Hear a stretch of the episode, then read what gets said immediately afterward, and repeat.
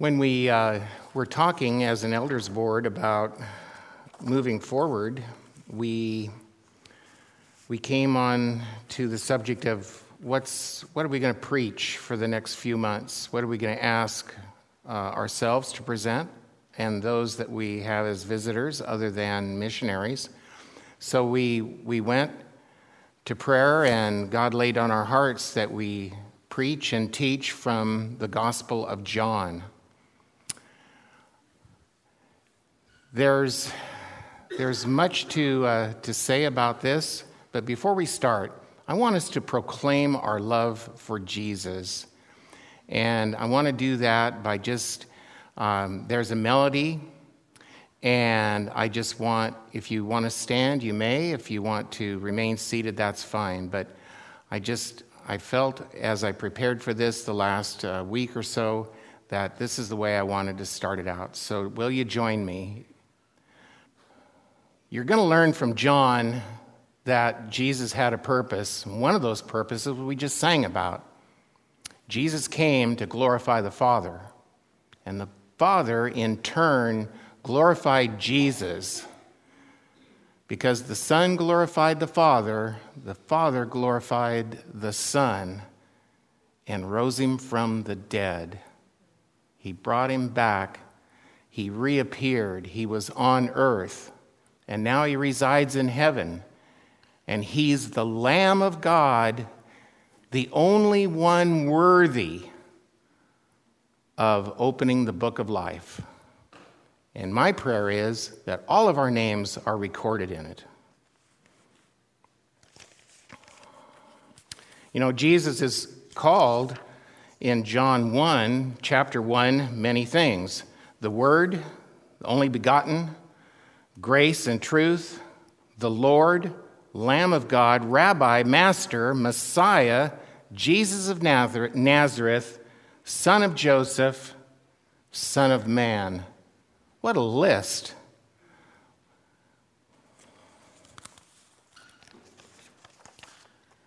I want to start with an overview.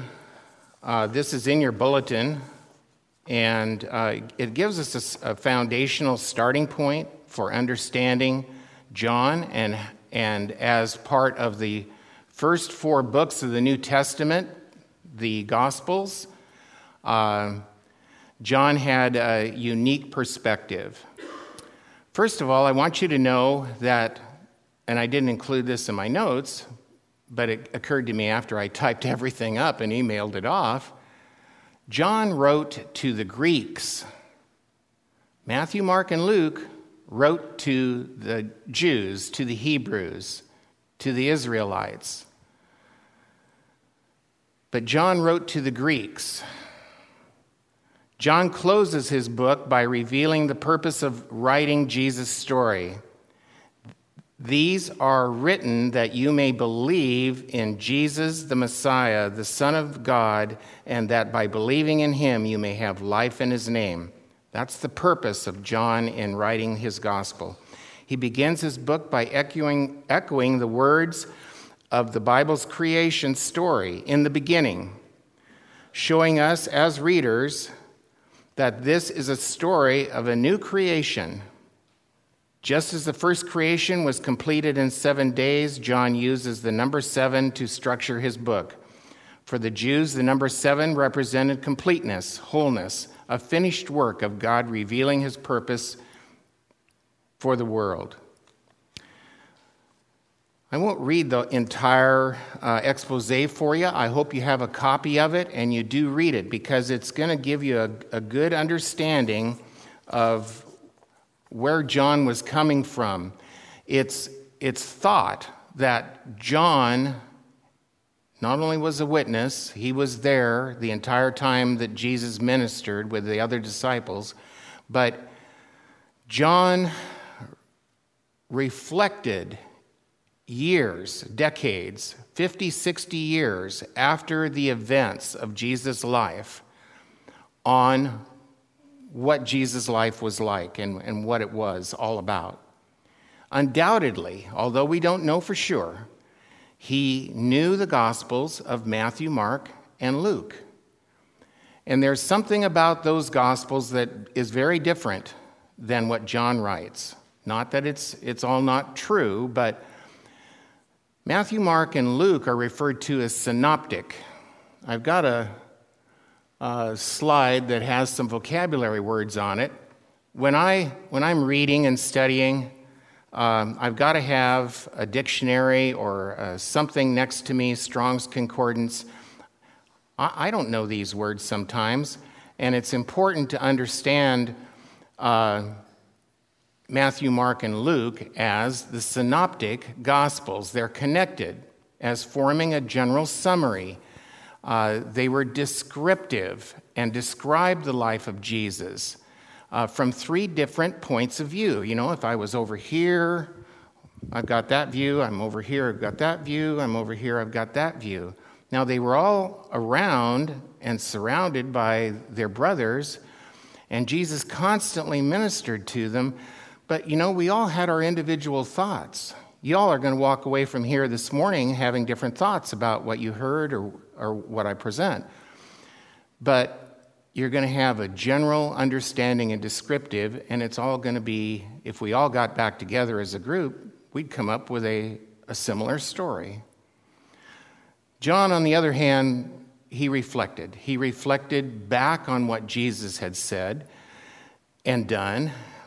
And it's really interesting that he um, emphasizes many times through his, um, his writing the inability of the apostles, the people that were the closest to him, to even understand what he was talking about.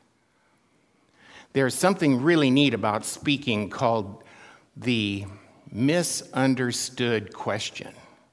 And I want these are some things I want you to watch for as we go through John in the next few weeks and months. And the misunderstood question is a question like he asked Nicodemus, or Nicodemus asked him, or the lady at the well that didn't understand that water. Oh, by the way, I was going to bring a big jug, I just brought a medium sized bottle. The um, difference between water and the living water, our Lord and Savior. How do you get born again?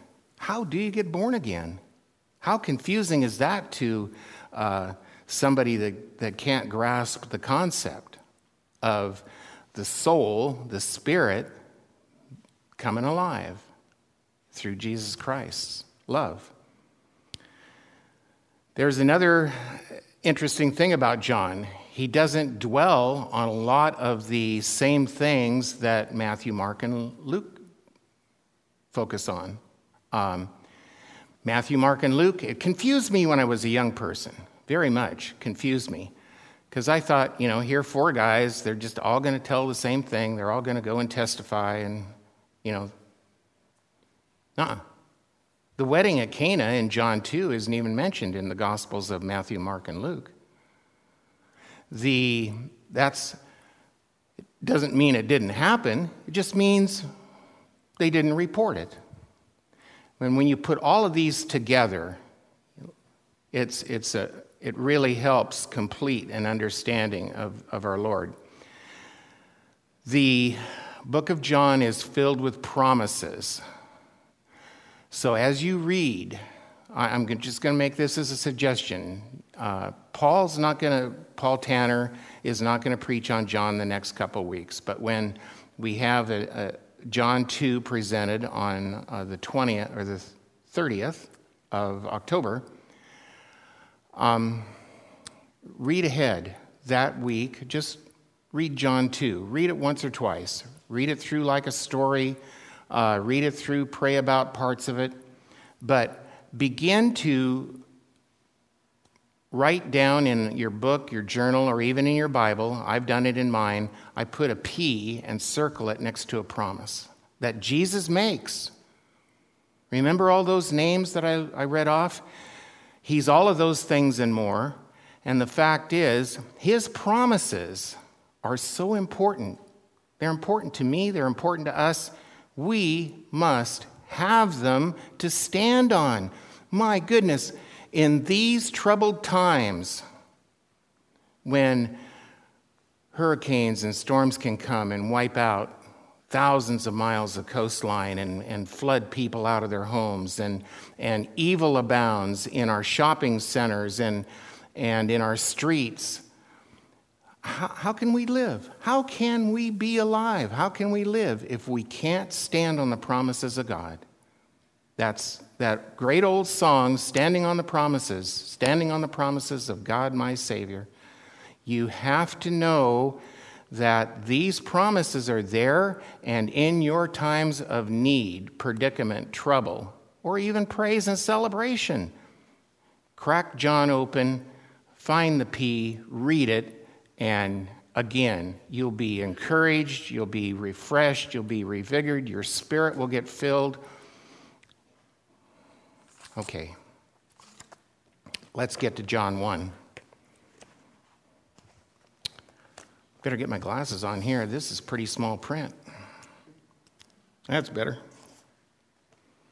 Okay, we read this earlier this morning.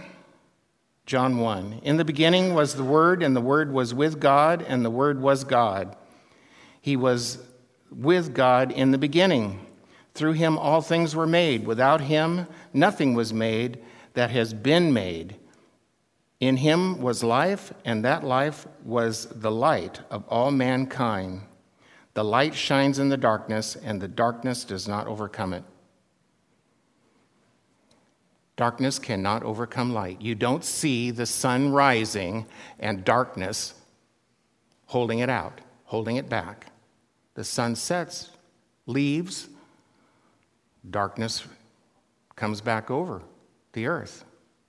Think of it as a room. You walk in there with one little candle, one light, and where does the darkness go? It doesn't exist any longer. It's, it's fled, it's gone. There was a man sent from God whose name was John. we're not talking about John all of a sudden here that wrote the gospel. We're talking about a different John as we read along. He came as a witness to testify concerning that light, so that through him all might believe. He himself was not the light, he came only as a witness of the light. The true light that gives light to everyone was coming into the world. He was in the world, and though the world was made through him, the world didn't recognize him. He came to that which was his own and his own didn't receive him. Yet all who did receive him, to those who believed in his name, he gave the right to become children of God, children born not of a natural descent, nor of a human decision or a husband's will, but born of God. Amen. Hallelujah. Wow. That's, that's profound that that happened. The Word was made flesh. The Word, Jesus, was made flesh and made his dwelling among us. We have seen his glory, the glory of the one and only Son who came with the Father, full of grace and truth. John testified concerning him, crying out, saying, This is the one I spoke about when I said, He who comes after me has surpassed me because he was before me. Out of his fullness, he ha- we have all received grace in place of grace already given. For the law was given through Moses, grace and truth came through Jesus Christ.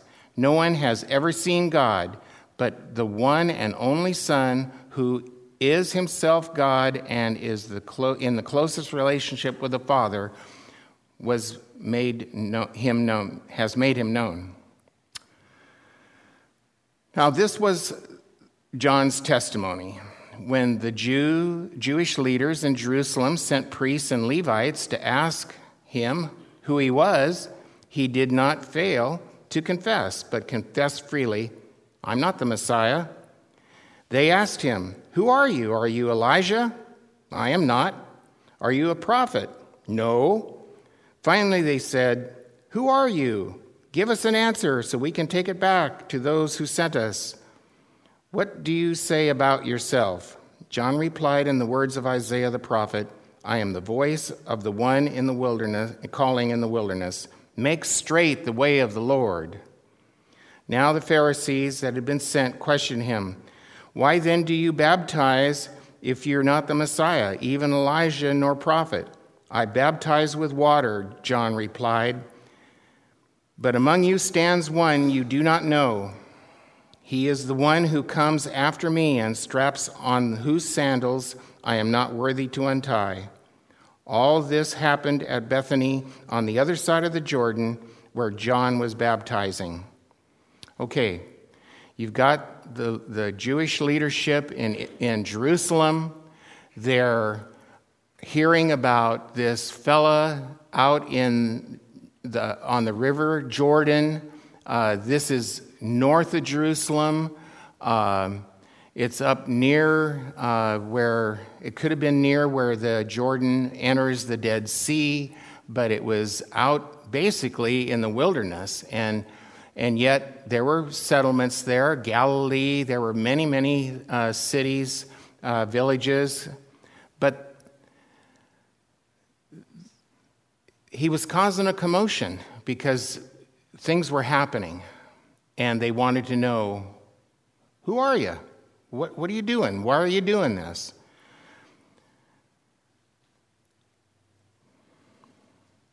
Right after this happened, the next day, John saw Jesus coming toward him and said, Look, the Lamb of God who takes away the sin of the world. This is the one I meant when I said, A man comes after me that, who has surpassed me because he was before me. I myself did not know him, but the reason I came baptizing with water was that he might be revealed to Israel. Then John gave this testimony I saw the Spirit come down from heaven as a dove and remain on him. And I myself did not know him but the one who sent me to baptize with water told me. Now, who do you, that was God, had to be God or the Holy Spirit speaking to him. The man on whom you see the Spirit come down and remain is the one who will be who will baptize with the Holy Spirit. I have seen and I testify that this is God's chosen one. That was John the Baptist's testimony. This is God's chosen one. The next day, John was there again, and two of his disciples. When they saw Jesus passing by, John said, Look, the Lamb of God. And when the two disciples heard him say this, they followed Jesus. Whoop. John just lost a couple of his followers. He didn't get angry or anything. He just Okay, guys, there's the Lamb of God. Turning around, Jesus saw them following and asked, What do you want? They said, Rabbi, which means teacher. Where are you staying? Where, where are you staying? You staying over on Elm Street? You staying down on Edgewater?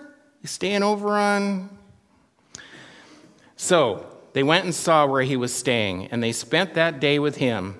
It was about four in the afternoon. Andrew, Simon Peter's brother, was one of the two who heard that John had said and who followed Jesus. And the first thing Andrew did was to find his brother Simon and tell him, We have found the Messiah. This is the Christ. He, and he brought him to Jesus. Now, Jesus looked at Simon and said, You are Simon, son of John. You will be Cephas, which is translated into Peter. Cephas is the Greek word for Peter, and both Cephas and Peter mean, in translation, the rock. So this, this is the beginning of the band of disciples being formed. We had the Word we had the witness and the testimony and the baptism of John the Baptist, and now Jesus begins to uh, gather his followers. The next day, Jesus took them to Gal- to leave from Galilee. Finding Philip, said to him, Follow me. Philip, like Andrew and Peter, were born in Bethsaida. And Peter found Nathanael and told him, We have found the one who Moses wrote about in the law, the one who the prophets also wrote about, Jesus of Nazareth, the son of Joseph. Nazareth? Can anything good come from there? When I've read this so many times, I have thought to myself, Salem, can anything good come from there? Or America, can anything good come from there?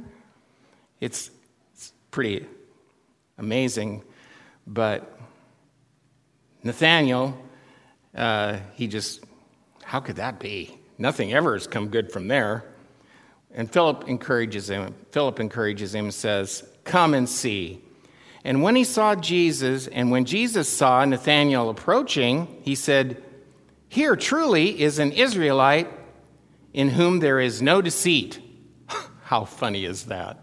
Nathanael is saying, Can anything come good from a guy that comes out of Nazareth? And Jesus turns right around, having never met him, and as he approaches, said, Here is an Israelite that has no deceit.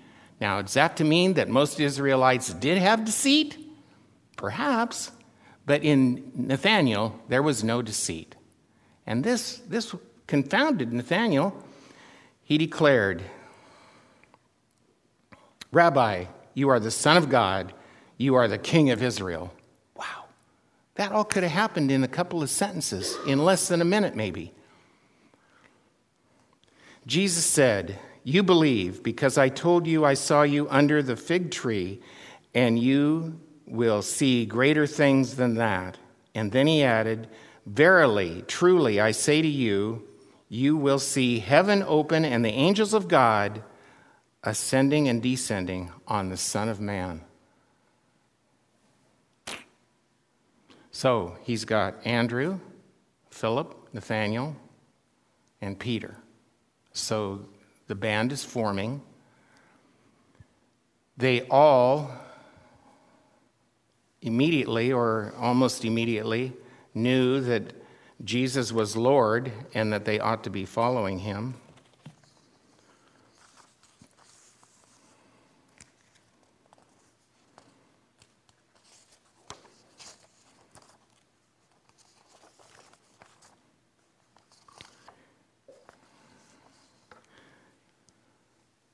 It's pretty hard to put your mind around this sometimes.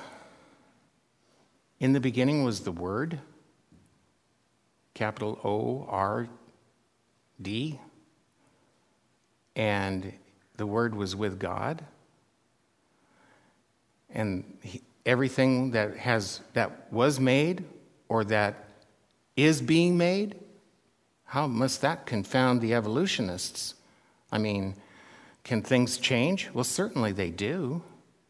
And we sometimes we help them change by our scientific abilities and so forth. But the fact is, you had the word, and the Greeks thought of it as the logos, which is a difficult concept, but it's, it's an expression that it's the controlling principle of the universe.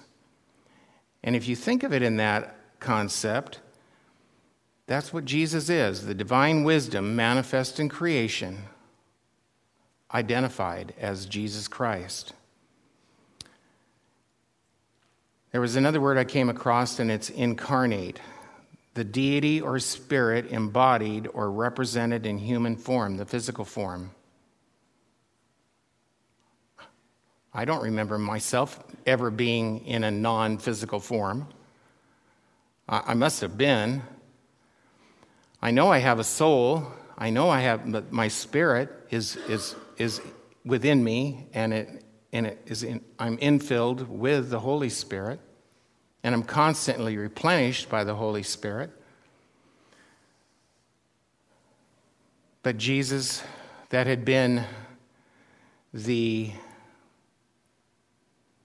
manifest wisdom that created the universe became human form. And I think it confounds the non believer. I, I, think the world has a hard time getting their, uh, their brain or their thoughts about it. Part of it is you got to have faith. You have to have faith.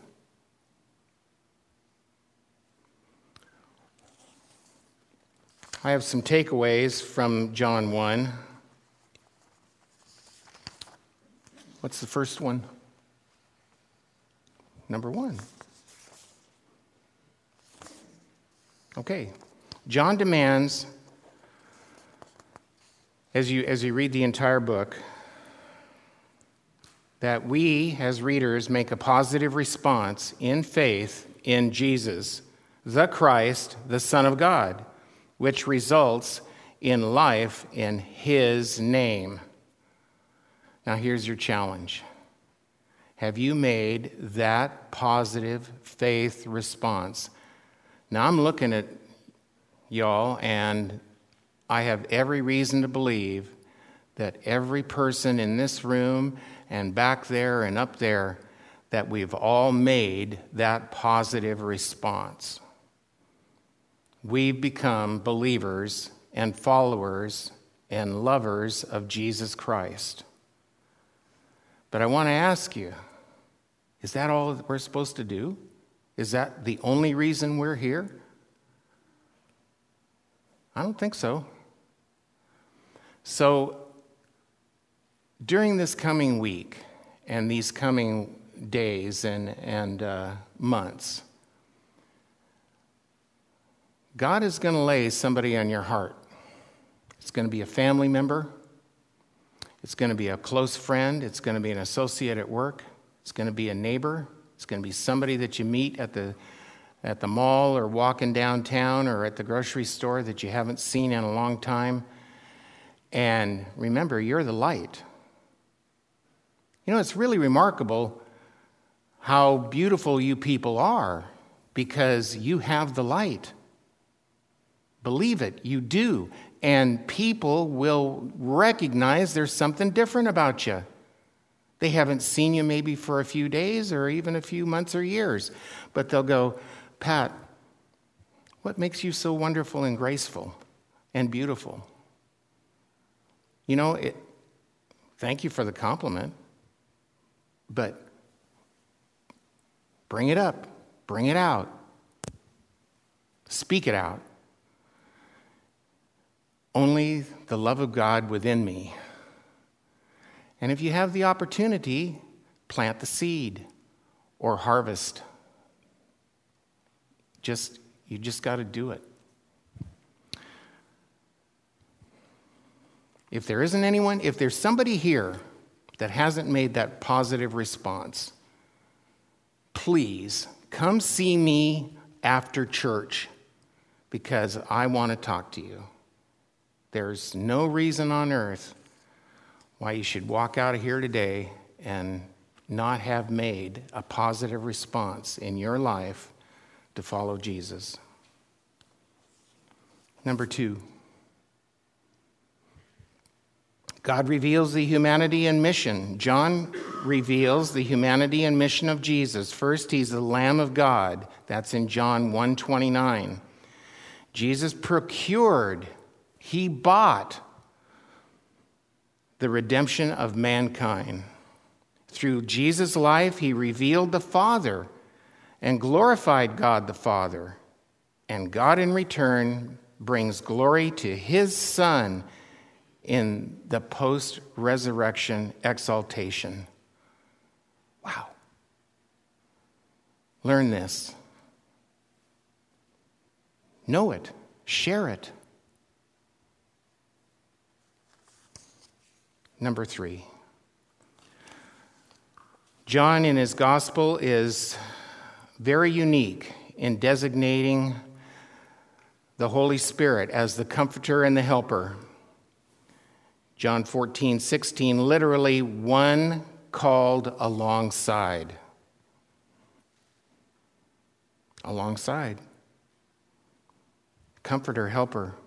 The purpose of the Holy Spirit is a role that is meant to encompass every facet of light of life, not merely in your predicaments. Believe me, when I get in predicaments, you'll find me on my knees, probably crying and begging mercy, grace, help, all of that and more. And at the same time, every moment that I'm alive, the Holy Spirit is there encompassing me. Our society is beset by evil. Humankind is beset by evil. How do we overcome that? If it's part of God's plan, let Him use you. Let Him use you. Surrender.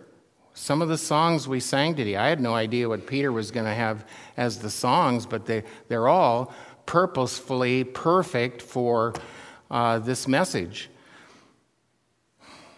Let the Holy Spirit encompass every facet of your life. Believe me, I'm paranoid. I, I, I, profile people. I went to the supermarket this morning to get some cookies, and uh, there was an unsavory looking person walking right close to me, almost alongside me, into the supermarket. And I had my antenna up, you know, I'm going, hmm, hmm, where's this guy going? Is he going to ask me for something? Is he. The fact is, I just turned around. I asked him, I said, Do you need a cup of coffee this morning? He goes, No. I said, Okay. I went over to Starbucks and got mine. But, you know, hold the door open for somebody. Thank them for being nice to you. Thank the clerk that helps you. Uh, thank the guy that pumps your gas. Tell him he's a blessing. You can't do it by law here in the state, but the fact is, every one of these people are suffering as a human being the same way you are through all of their life's challenges. They're not different than us. They, their blood, when it's exposed to oxygen, turns red. They cry real tears. They, have, uh, they can laugh. They can be filled with joy or they can be filled with sorrow. It doesn't matter if they're brown, yellow, black, white, whatever. They're all like us. Except most of them don't have Jesus Christ and they're not filled with the Holy Spirit. So, how are they supposed to know there's anything different in the world than just uh, uh. And you might be the only thing that encourages them or does something nice for them during the day. In the world outside of Christ, the Holy Spirit works as an agent who convicts of sin, righteousness, and judgment. Let me ask you, how is your walk with God? How is your walk with God? How is your walk with the Holy Spirit? Is He alongside you? Is He within you? Do you constantly ask to be filled? When Jesus walked through the crowd and a, and a person just merely reached out and touched his garment, he knew that something had touched him and that something had taken some of his spirit from him. So, do you think you're any different? He was a human being in physical form. He was perfect. He was flawless. The point is, I get emptied out. Boy, when I have a struggle with a client or somebody that I'm working with, and they just take me like cheese over a grater and make a mess out of me, even during the, the occurrence, I'll start praying. Lord, give me the words to say, give me the right attitude, help me. What am I supposed to do? Sometimes I just have to be silent. Sometimes I'm, I'm given an opportunity to speak out. Am I ever going to change their mind? Mm, maybe. Am I ever going to be able to plant a seed? Because, you know, there isn't a phone call that I have at work that I don't end the conversation with have a blessed day. Have a blessed day. Oh, maybe some people don't know what that means. But the fact is, if you never said it, it's never going to happen to them. And if you do say it, they may have a change of mind, a change of heart, a change of attitude. So you, you can be great influences. the last thing is the Holy Spirit abiding in you, with you. Many years ago, I, I was in a men's group, and I was given the responsibility of um, doing a presentation on abiding with Christ. I didn't know what that meant. How can I take Jesus, the physical form, and, well, he could move in. Do we have any spare rooms, honey, that he could move in? Abide, live with, be with. So, constantly invite the Holy Spirit to abide with you. I think that's very, very important that we, we constantly remind ourselves to be filled and to